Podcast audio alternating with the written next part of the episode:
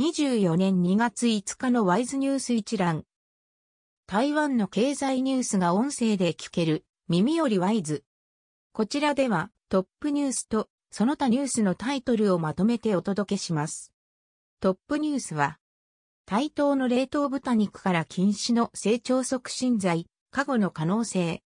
台中市政府衛生局は2日、1月15日の店頭での抜き打ち検査で台湾産の冷凍豚肩ロース肉スライスから使用が禁止されている成長促進剤のシンブテロールが 0.002ppm の濃度で検出されたと発表した。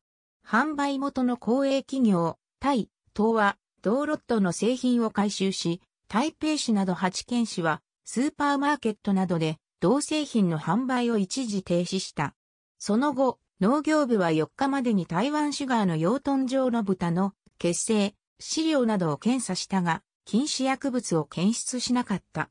衛生福利部、食品薬物管理所は、体中市の検査結果の濃度は非常に低く、偽陽性だった可能性があると指摘し、再検査を行う。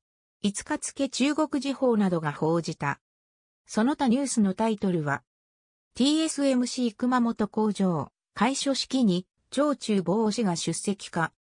ファウンドリーの VIS 第一四半期稼働率50%まで低下か。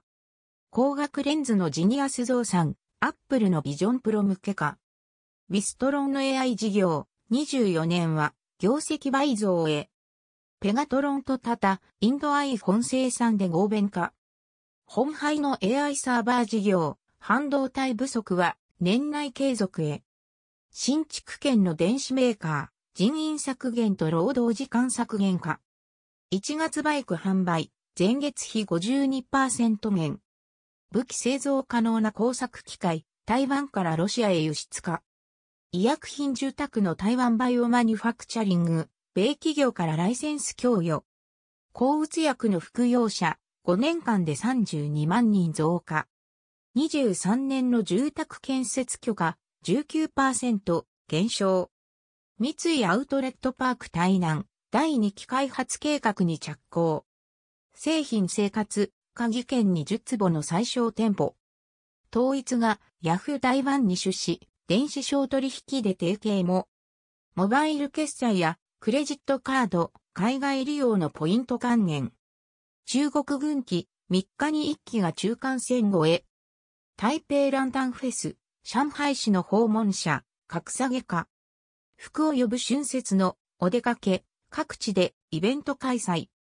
以上ニュース全文は会員入会後にお聞きいただけます。購読、指読をご希望の方は、ワイズホームページからお申し込みいただけます。